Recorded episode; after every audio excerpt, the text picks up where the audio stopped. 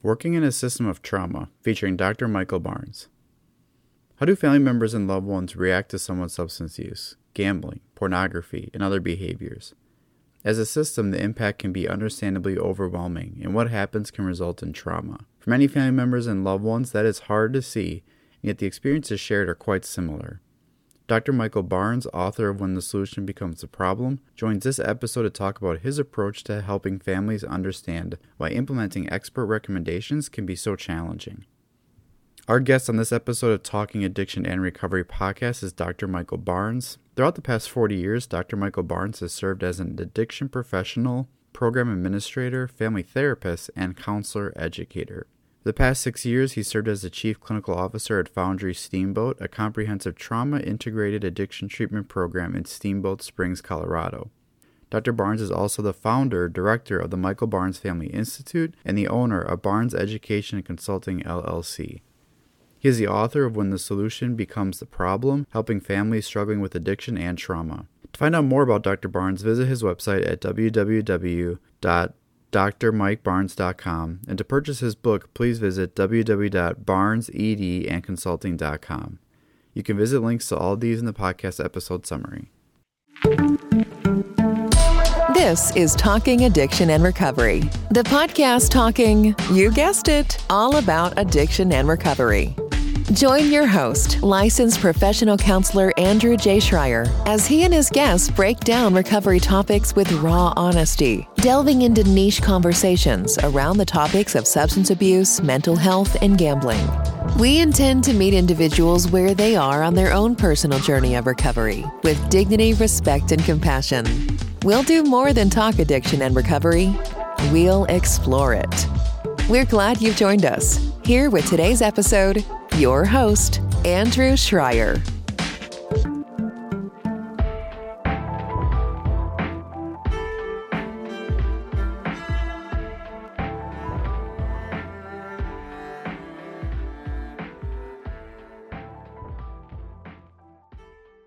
Welcome, Mike, to uh, Talking Addiction Recovery podcast. Thanks for coming and talking to me.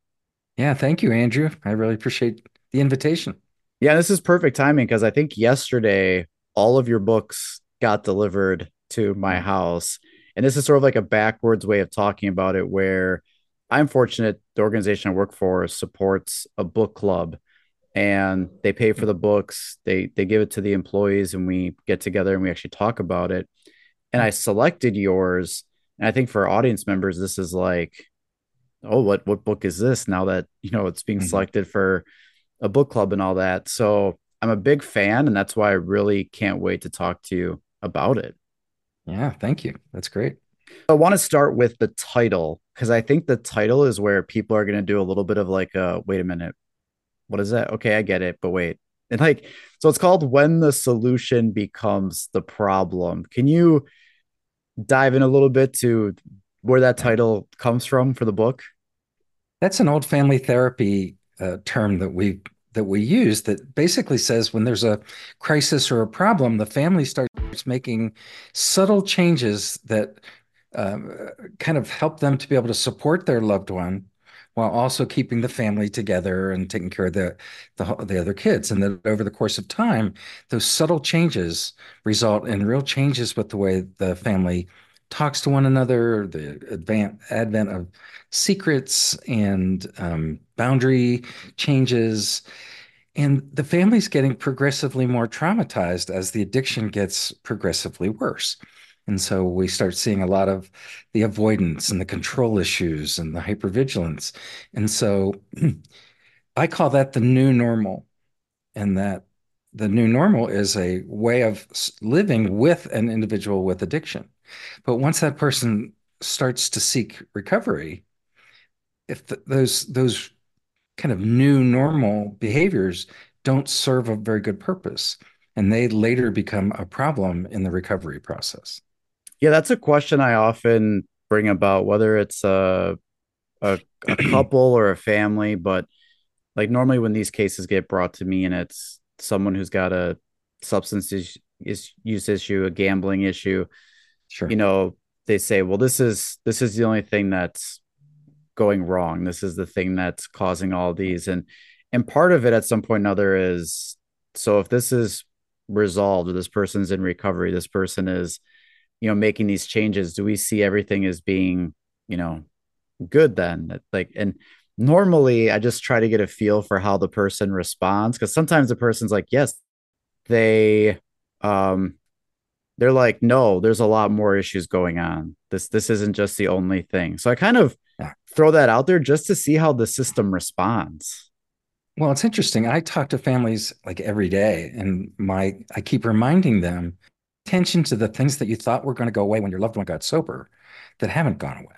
And that those those are the that solution that has become the problem. And so there's so much unresolved resentment and so much unresolved fear and kind of trauma on both sides that if a the identified patient in the family starts making all of these changes and the family doesn't make uh, kind of accommodating changes then it it actually just leads to uh, either a relapse or a lapse or uh, a lot of times clients will have to say, you know, I love my family. I really want to have a relationship with them, but my real support system is my recovery community. And um, I was talking with a mom. I was, I was, actually in a mall, and I, this young woman was walking towards me, and I recognized her as a client at a previous treatment center. And she was so excited. She was sober for two and a half years.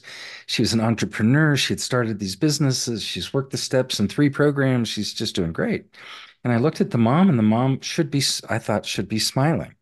And the mom was not. And I said, Why are you up? Why are you upset with all this success? And she said, Can I just say that I hate AA? And I said, Tell me about that. What, what do you mean? She said, AA took my daughter away from me. And the daughter looked at the mom and said, You and dad are still drinking too much. I can't spend too much time. And so, you know, it, it's it's kind of really unconscious, which yeah. is the which is the really interesting part is well, you know, and client, you know, families say to me all the time, if my loved one would just get sober, then we could go back to normal. And that's not what the research says. The, the research on chronic illness communication patterns stay the same. That the person with a chronic illness is more likely to struggle more with their illness over time. And if the family goes into a recovery process, then that person with the chronic illness is far more likely to manage their illness in a better way. And so, um, you know, our kind of the I, I run a, a, family institute, and when we're talking to families, it's how do we help you move from we're a family that has a loved one who struggles with addiction to we're a family in recovery from addiction and trauma. We we're in this together, and so I built the program. You know, I started thinking if if we're going to do this and we're going to build, we're going to begin to make the kinds of changes that I wanted you know it has to fit within the paradigm the treatment paradigm in some way that we that we have. They're, you know they're not going to change treatment as significantly as needed. And so i started really looking at how do other chronic diseases treat this?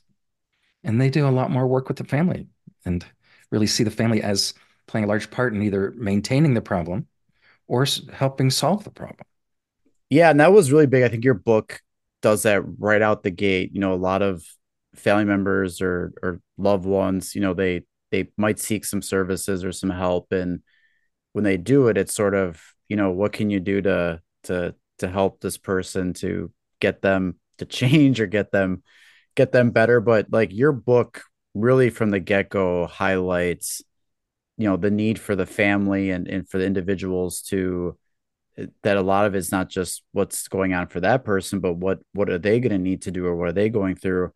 And I think people have talked about but your book just seems to really shed light on the whole trauma reaction to this. And when I've started having conversations with some people, even like about your book in particular, about how, you know, the individuals, when they react to some of the things that's going on, like this is trauma and I think that resonates when you have those conversations with people. But when you first start out with it, that's very hard to see mm-hmm. and to to recognize that until someone almost does this breakdown of like, you know, you're you have a trauma response. Mm-hmm. And I think families need to hear that. Yeah. And if you if you kind of I don't know if you noticed, but each at the end of each chapter, I kind of said okay, you know, if you're still with me, let's let's go forward. And this is going to be hard, and this is going to be new. And it's interesting. I I opened the you know the the kind of author's notes in the book by saying most people write books for families struggling with addiction eh, to tell them what to do. And I said, this book's different. It's a, a book that will tell you why it's so hard to do the things that everyone else tells you to do. And it's really that foundation. It's it's not um, do this, do that. It's why do anything? Yeah, I feel like you explore like, it way before it, it's sort of when I kind of look at stages of change, right? And I kind of look sure. at people quickly go from, okay, I have a problem. Now I want to make change real quick. Like they get motivated, they get support, and they sort of want to really jump to make something different and we sort of forget about preparation. You know we forget about what is that like to make change? What do you need to make change? You know what is it that is you anticipate face it you know like and i think family members go through that too where there's all of a sudden like let's just sure. make this change. And your book sort of like it, it slows down in a way to do exactly what you're talking about which is there are some things we got to address because without that that that that action is going mm-hmm. to maybe go to the wrong area it, it could be well intent like well intentions but mm-hmm. it's not going to do what you think it's going to do and and we got to talk about that before you start venturing out yeah by the end of the book i start really talking about these are the questions you have to address and the, the, you have to talk to each other differently and these are the things but without the and I will often say in the book, go back to the prior, prior, if you're having any questions, go back to the prior chapters in the book, reread some of that, and and it'll make sense to you going forward. And so um, it was it's the book I always wanted to write. you know, you think about it and you think about it, and boy, I wish I had that written down. And so I I finally was able to muster the en- energy to do that.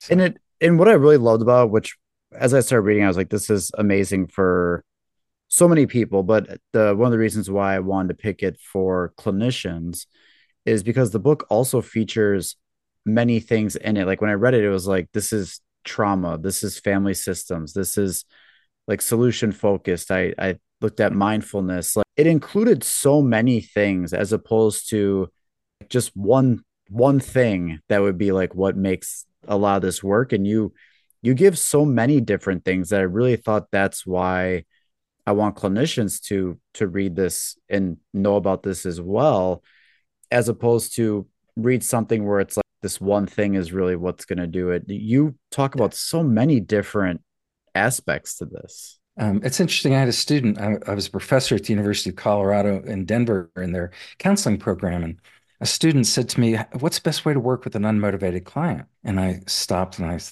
thought, and I said, I don't, I don't know. I've never worked with an unmotivated client. And the whole classroom started laughing. And I said, I work with traumatized clients and that they're highly motivated to stay as safe as possible. And if we only think that the client is traumatized, then we tend to see the family as being unsupportive or controlling. And so often in the addiction world, and I, you know, I, I've been I can tell you how many treatment centers I've worked in over the years. That idea that the family is really still seen as the problem for many addiction counselors. And if we can begin the uh, so if a counsel if a client is in pre-contemplation, we use motivational interviewing. Do we do that with families to say, you know, let's talk about your struggle? And um, I think the chapter or the the section of the book that I like is it's really my research is that idea that is the longer a family stays in fight or flight, there that sympathetic nervous system response, it's pretty hard to have gratitude when you're really kind of focusing on how do we survive this, and that that's where the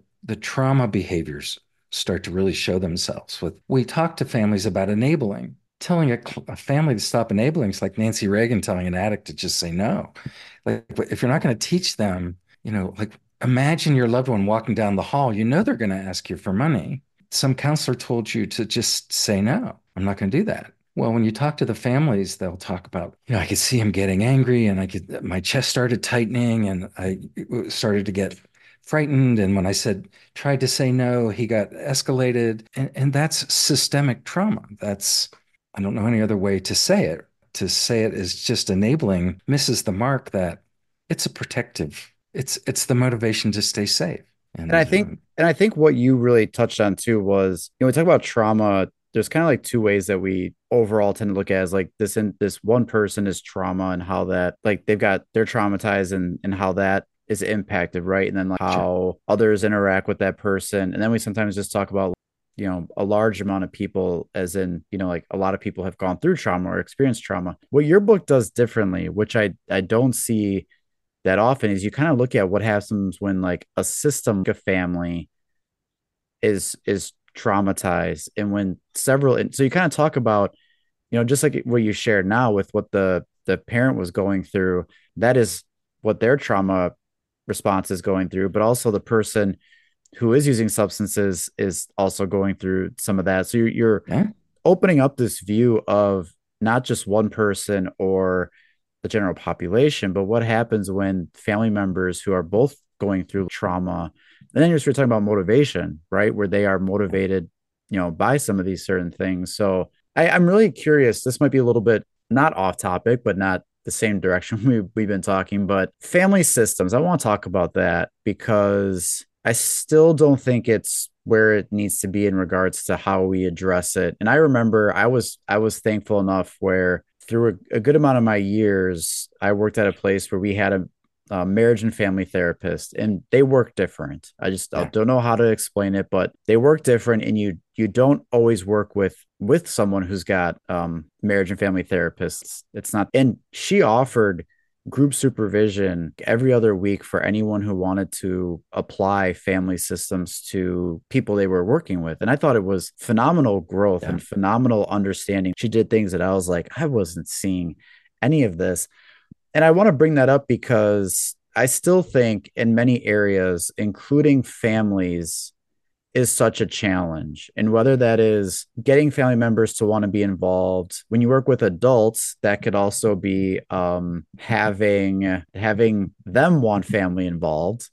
Like if I'm working right. with a someone who's in their mid 30s, wanting their family involved has got to be a they got to sign that over and and want to do that. So I guess where where do you think we are today with this, and how do we improve on working with the family because you hear it talked a lot about but as far as application i still think we're we're not there. Um, i have the good fortune I, I speak all over the country and i speak on the same things all, all the time. It's always about this issue. And more and more people are coming up to me and saying you know it's funny i never even thought about it. And i think there's a there is a growing awareness that we need to do something different. And so when i came to the foundry which is our treatment center in steamboat springs I was allowed to do whatever I really wanted to do to change the program. And so we created a program that is a family focused, uh, kind of family centered addiction program. And, and what it really is that we have a family program that's almost like an IOP for the families. They, they do two groups a week. They have videos of the key issues. We have videos on addiction as a chronic disease, trauma, secondary trauma, healing, all those things. And the clients get the same lecture material that the family gets mm. in each in each week. So that when they begin to have their phone calls, you know, those 10 minute phone calls that clients get, rather than talking about nothing or to, rather than complaining, they can begin to talk about, did you did you listen to that lecture? Like that was our family. Well, the idea is healing is the fundamental of healing is difficult conversations. And so, how do we begin a process to seed conversations with education? And so, uh, they get a family session each week. They, you know, the families get get their uh, uh, activities. We we give them longer phone calls as we're going, and you know, we are all doing outcome measures in our treatment centers to try to show success. And we're really looking at let's collect data on the family to show success and um, you know relationship uh, questionnaires. Our, our families do a lot of questionnaires, symptoms. I mean, like it's there's no question that when a family comes into our program, responses they talk about are trauma symptoms. And so we are in the process of doing a pilot study with treatment centers with a new program that I've developed that I'm hoping can infuse this model more into the like creating that trauma informed family work. Um, I was at a conference, big conference, and I I said, just show of hands, how many of you work in a trauma informed treatment environment? Every hand went up, and I said, how many of you work in a trauma integrated?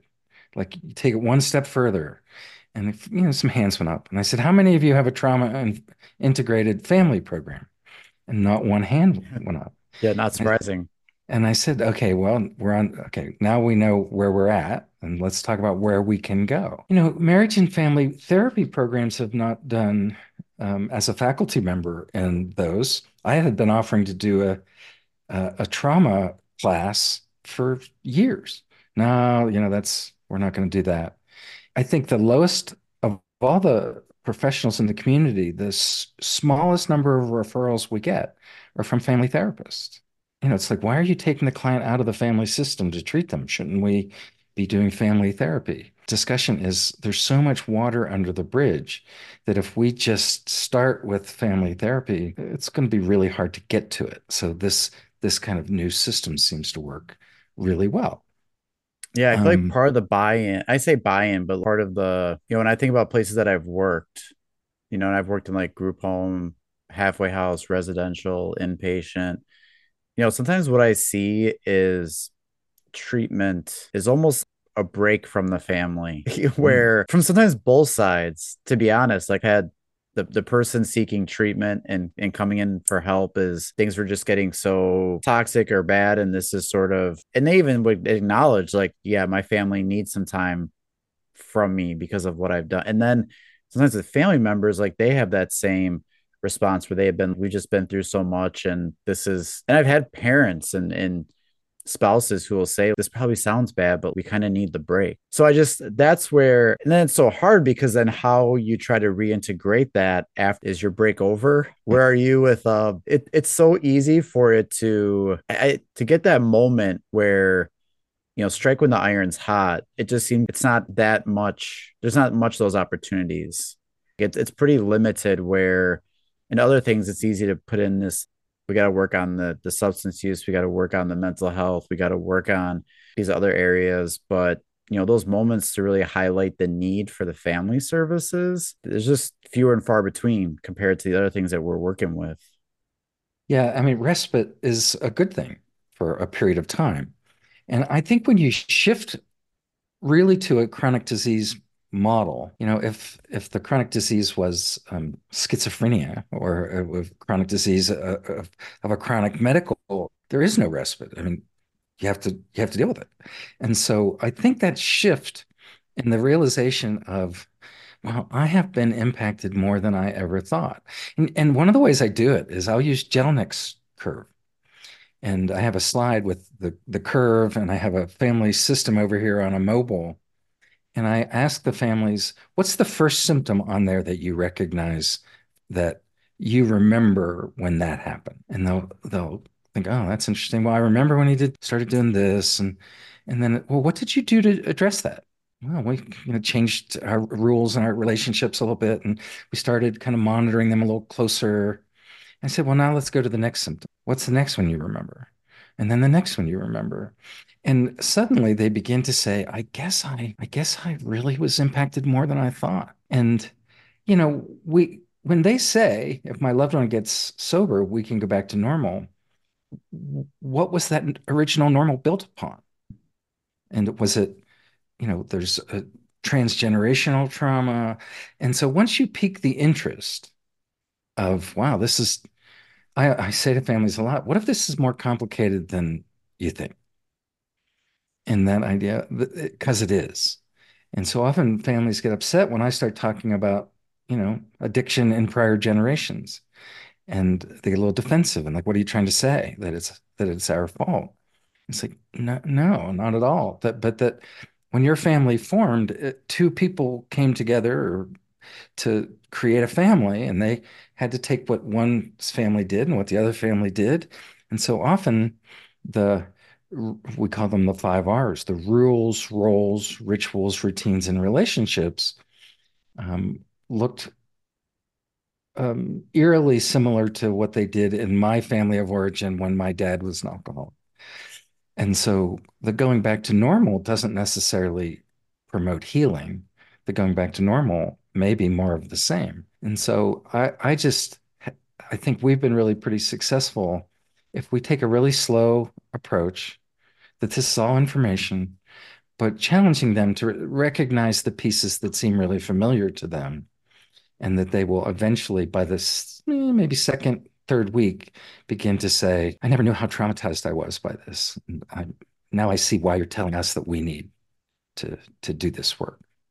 I think that's where like a lot of people resonate with those feelings and in the descriptions of what they go through not necessarily realizing that that is the trauma which you really highlight right away letting them resonate with yeah that's how i felt and that's what i was going through. I didn't really realize that that was trauma. And i really which i thought your book did a great job of because you used a little bit of your own self-disclosure with the car accident and I really thought that was an amazing way to sort of open up the whole thing on on trauma and family system because that just seemed like more of a a way for people not be as guarded or or you know reactive to about think well my you know son is different or my daughter is different or my spouse is you know yes that but you you use the the car accident to really be an example of this whole thing and with chronic issue and and all that. So i really think that was brilliant to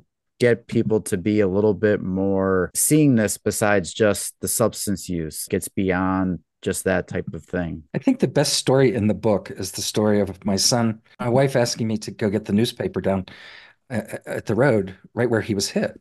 And he said, Well, I'll go get it. And he's like seven years old. And my wife goes, No, no, no, no, no, no, no. Your dad will go get it.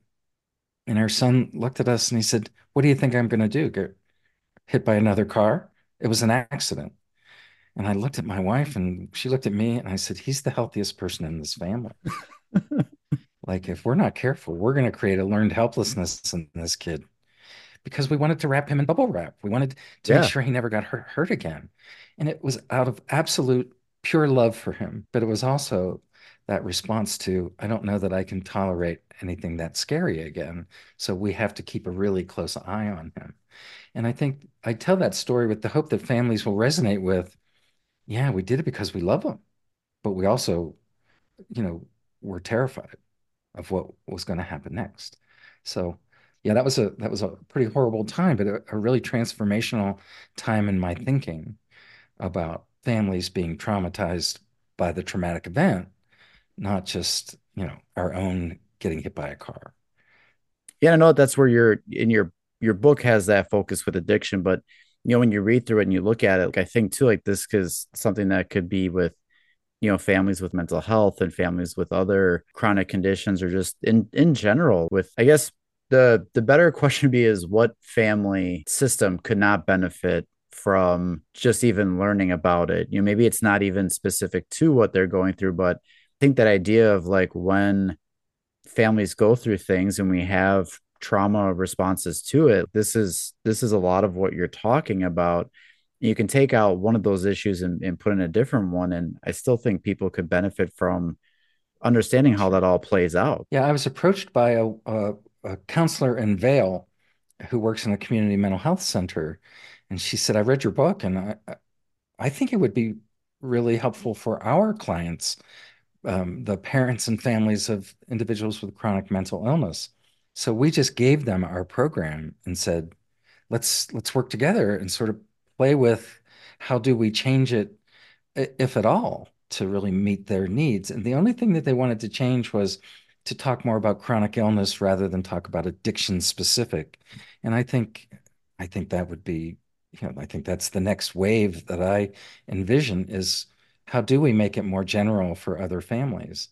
Um, you know who else I think this book is really good for? And it, it, I, I've been approached by a couple people who are in recovery and said, you know, when I got sober, my family and I never healed and I were still at odds. But boy, I read that book and I it was now I understand why they're reacting the way they're reacting. Yes. And, and that it's really helped my recovery. Um, and that it's not my fault. It's a it's a process, it's an illness. And so I think there are a lot of I mean, I wrote it for families with addiction, but I, I, um, I agree. There's so many other ways it could be helpful to people.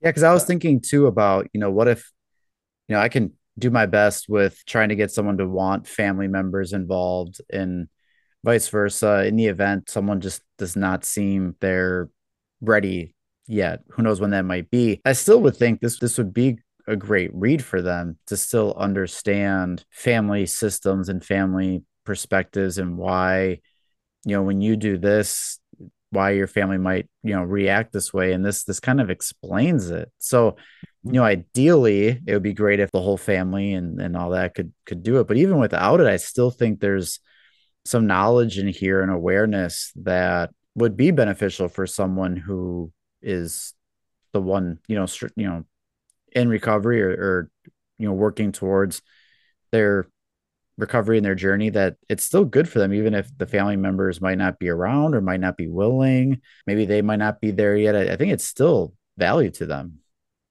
Someone challenged me uh, one day on well what about the clients that their families don't participate?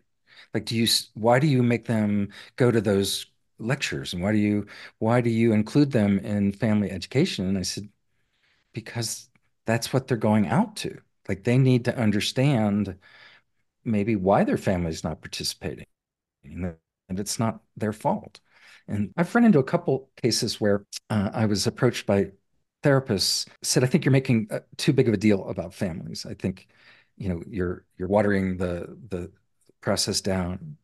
And I said, so are you in recovery? And they were in recovery. And I said, how did your family uh, uh, resolute how was the resolution with your family when you got sober? And it almost always is that it didn't. Mm. And so I think for for therapists, um, that it's a reminder that you know if we're going to be um, you know consistent and we're going to be able to help the clients, we have to be willing to look back and to begin to look at well, you know maybe uh, maybe the book will help them understand that you know not all families are going to do it. But it's it's still the most important relationship in our lives that we even a person in recovery needs some resolution in their own mind. And so i mean I, i'd love to hear your thoughts on that yeah i think it to me it reminds me or makes me think more of sometimes when people don't have family involved it's all of a sudden like we pretend like there's no family either you're involved in the process or you're you're a part of it or the person just doesn't have family and it's like that doesn't really ever go away um even if mm-hmm. it's you know very strained and separated or even if even if someone i mean think about it um you know what if someone doesn't what if someone's parents or family isn't around anymore? Does that mean like well we don't talk about family stuff or we don't address anything related to family? Be- because then i would still you know they still to me that that family still exists.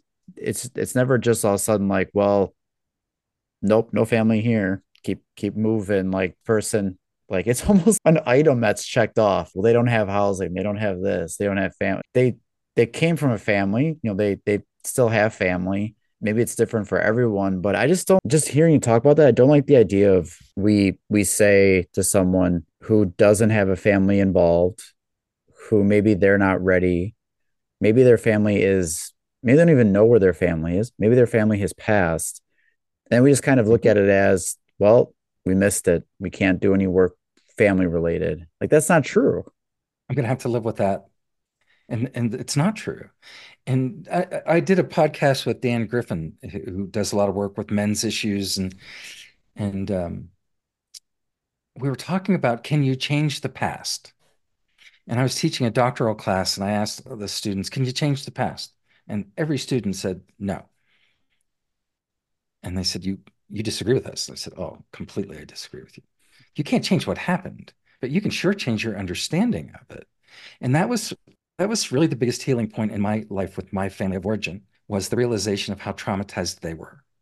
Not just, uh, uh and I, I'm not in recovery, but from their own their own childhoods, in that they when I could step back from the conflicts and realize, well, that's hypervigilance, that's control, that that suddenly the pieces began to fall in place like a puzzle. And I was able to say, you know, they did the best they could. Like that, you know, that my life's actually pretty good compared to what their life was. And boy, my resentments went away pretty quickly when I was able to recognize that. And so that's the other thing is um, I think, to be quite honest, I think this program that we've created is for the next generation. Mm. And the idea is if we can get families, and whether they do it together or whether one person in that family decides, I'm going to be different and I'm not going to, I'm, I'm going to learn a, a, different way to talk to my kids or, or whatever. But um, the amount of transgenerational trauma that is being, that, that we're just now starting to look at, um, that's my hope is, well, why should we do this? Well, do you have grandkids? do you have kids? That's why you should do it. That, you know, Uh, addiction's not getting less. It's the numbers are pretty stable. So let's let's see if we can one family at a time begin to make some of those changes. And again, it's not blaming. It's it's it is that concept of normal. Of well, that's normal to me. I I quote David Foster Wallace's story about the fish in the book, and that idea of the the two young fish are swimming down the stream, and the an older fish swims by and says, "Hey, fellas, how's the water?" And the two fish kind of look at each other, and as they swim away, one looks at the other and says, "What's water?"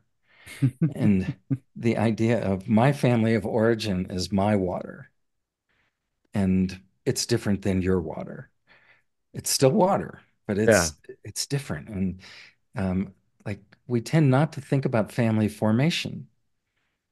It wasn't always there. I mean, it's generationally uh, evolving, and so um, let's let's create a newer normal that has a chance to break that chain of transgenerational trauma.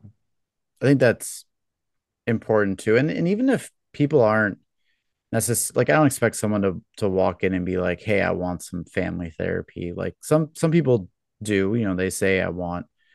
We're having issues with a fam like as a family and we we want to come to you but like if someone's seeking help for something like hey i've got this problem with this substance use or something like it's not i don't expect someone to be like also add in some family therapy i could really do that. Um i say that because at the same time it's not like people aren't bringing up issues related to family. I mean it gets brought all up. the, all the time. Yeah so it's not one that we're necessarily you know as as you were saying, uh, the the person that talked to you about like you know muddling it and everything and all that, but it's it's it gets brought up. I mean, when you're talking about how are things going, you know, what's going on since last time I saw you, um, you know, how are things, you know, at home or, or there was going on, like people bring up stuff in their relationships, they bring up stuff about their family. So they're not necessarily calling it out and saying, Hey, yeah, I would like to understand my family system more, or they might not be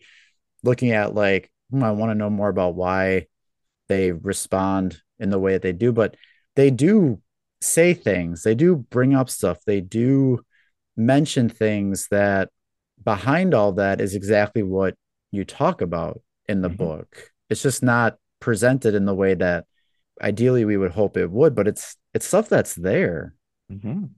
Yeah, it's always on every treatment plan there's always something about family of origin, and and the my my hope is that it was it's a, a significant deep dive into why families do what they do, and that um, it it will inform um, you know therapists using different interventions and maybe helping the client to understand in a way that might be like when I realized my family was so traumatized that I was able to resolve some of my own resentments in therapy that um, you know I, I, talk a lot about perception in the in the book and the idea that perception is way more important than reality. And perception happens over generations. Uh, you know those we, we call them family healing or family illness schemas about addiction and about other things. And um, you know, uh, changes in insights ch- provide new solutions because we we do tend to use our insights to drive our solutions that we're willing to do. And I always ask therapists, how many of you have ever had a family member ask you what they should do and how they should do it? And everyone you know, laughs. And, and I said, how many of them don't do what you tell them to do? And then they really laugh. And the idea of Simon Sinek wrote a really good book. Uh, it starts with why. And he said that in the business world, people will always ask, you know, they read all these books to learn what to do and how to do it. But if they don't ask the, themselves, why, why am I the one that needs to make a change? That they they generally don't do what is recommended. But once they begin to look at, you know, I am the person that I need to change whether they change or not because I've been impacted, that that opens the door to solutions that would have never been possible before. Because yeah. until they had that realization of, um, a student once asked me, Well, why do people change? And I said, People change when they realize that the problem they're trying to solve isn't the problem that they have. And when they realize that it's different, then it's like, oh, that that opens the door to, you know, I've been trying the same things because I out of love and out of desire but it's actually the solution that's become the problem. Yeah, which is exactly why the, the title of the book is so perfect and, and fitting for this. Final kind of final thought here because you know the the work is great. The you know the need for it is there. As always, we get stuck into how do we how do we get more into this? How do we, you know, encourage, you know, more people to to look into these things? How do we get more organizations to be like, yes, we need to include family into this, or how do we look at more places being able to provide, you know, even financially to be able to to make this work? Like how, you know, I don't know if it's like find your elevator pitch or like how do you in those moments try to help people to see this this is how important this can be for the people that we are trying to to help and, and provide care for. I think a lot of people are really problem focused and the idea that you can't have a family program that's that robust because insurance doesn't pay for it. And uh, you know, there's just so many reasons that like you know someone said to me how can you afford to do this program? You must be a private pay you know you know Malibu program or something. He said, No, we're an insurance based program. And I looked at him and I said, How can you afford not to do it? If you're if we're really going to convince insurance companies and the joint commission that the client isn't the client, the client is a part of a larger family system and start doing our outcome measures about family satisfaction, family healing. And so um, I've actually been trying. So if there's any listeners that are really interested in this, I've been trying to develop a program. It's it's almost like a support network for family service providers. And the idea of there's really no curriculum that we go to to train addiction counselors how to not be family therapists, but to really see that big picture of how it integrates with it. And so yeah. I've been talking to people about, well, let's create a best practices in family services let's develop a, a training curriculum for um, addiction programs that they can implement into their continuing education process. Um, how do we uh, uh, create a compassion fatigue uh, support system for family providers? So, I mean, I think I, you know, I, I don't. All I know is how I'm trying to do it, and that is to be in front of as many people as possible.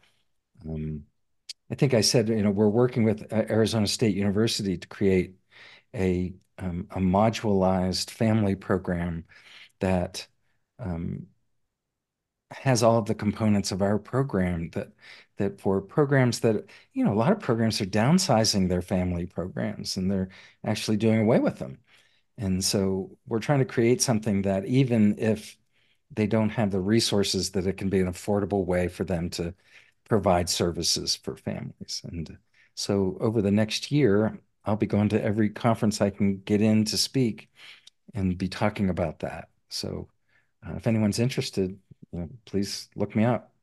In my way, I'm thinking of it. Um, I think part of it, and this doesn't say it, it it solves all of it. But to me, this is also a potential preventative measure because if you some cases don't address the family, you're going to find all those individuals in individual therapy for other for various things, right? And you're going to end up, you know, saying, well, yeah, this person needs this individual therapy for for this mental health and this person needs it because they've got this the substance use and this person needs it because they are you know traumatized you know experiencing that. And yeah. it's like well then we'll we'll look at it by addressing all of them individually when there could have been a way potentially that some of this could have been addressed and treated earlier on with this family mm. system and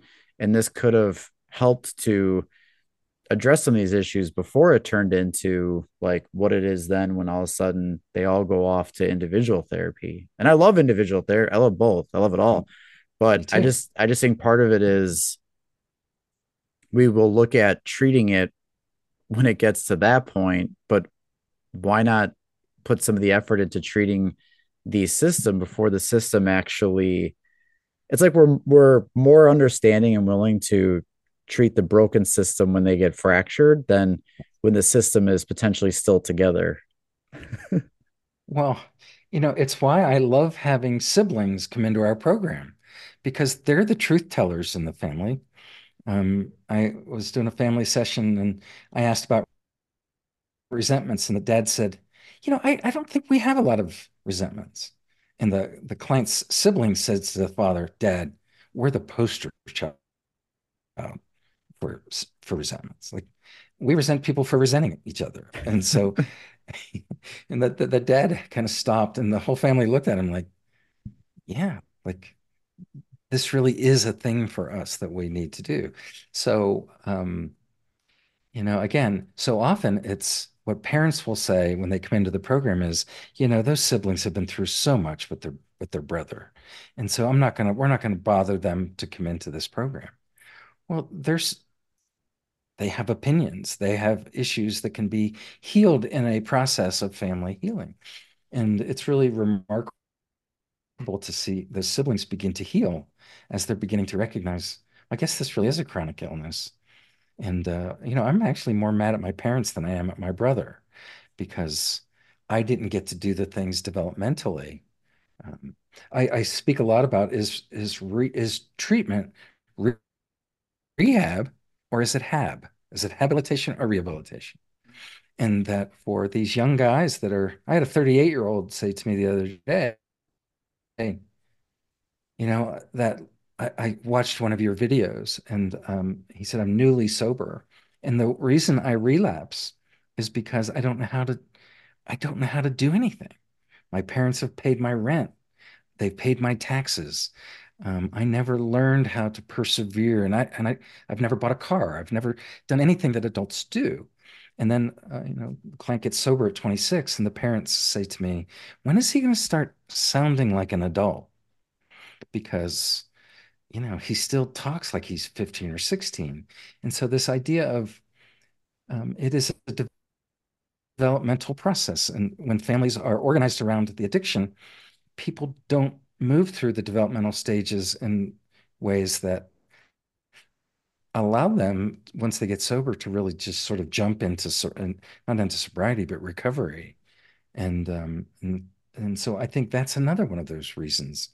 And when I say that to families, they go, yeah, that's exactly where our son is or our daughter is.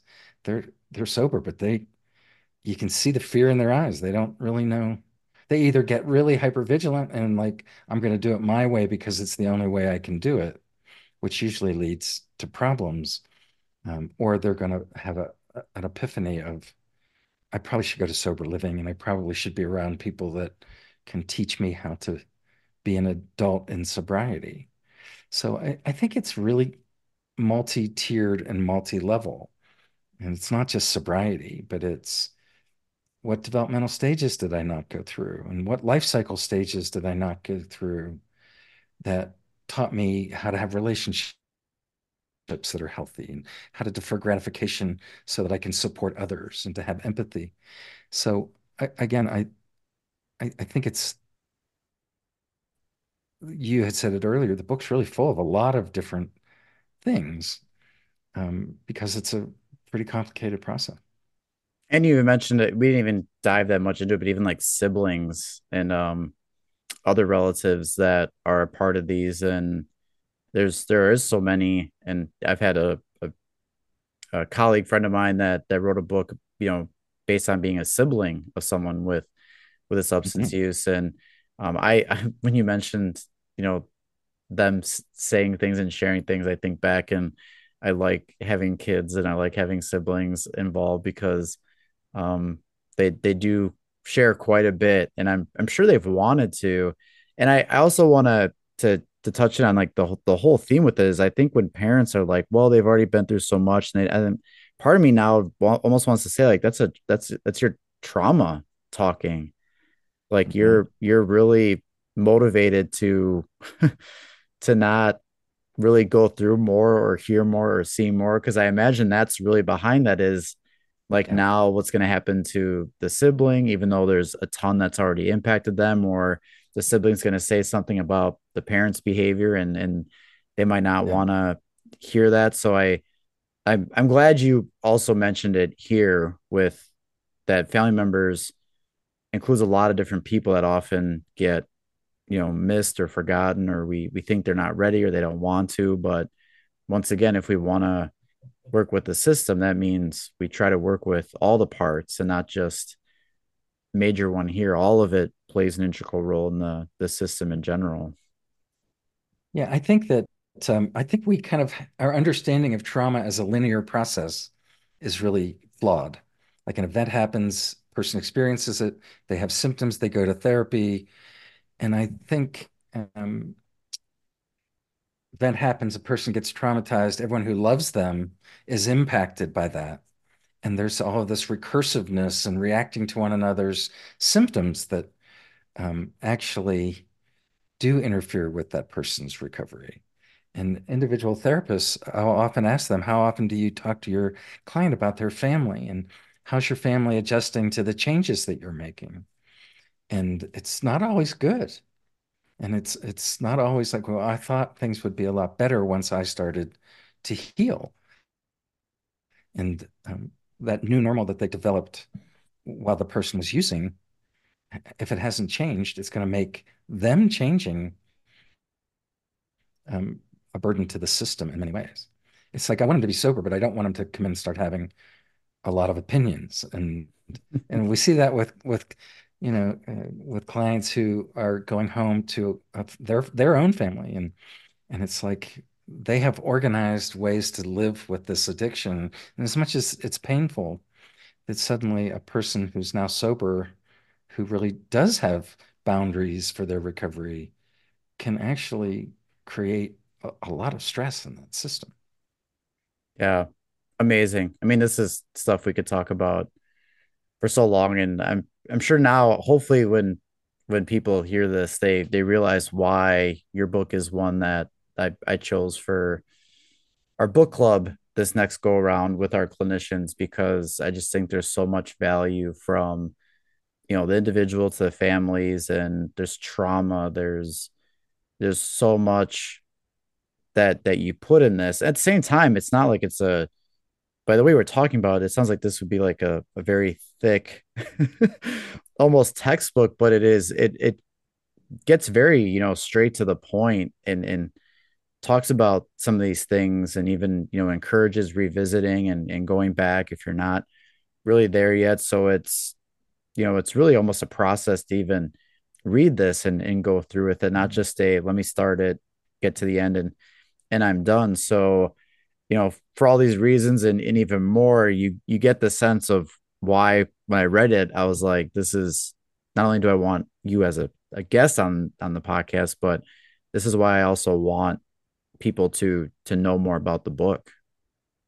Well, I I really appreciate it. I, I think um, as many people as we can introduce the concepts to, um, it can only be good.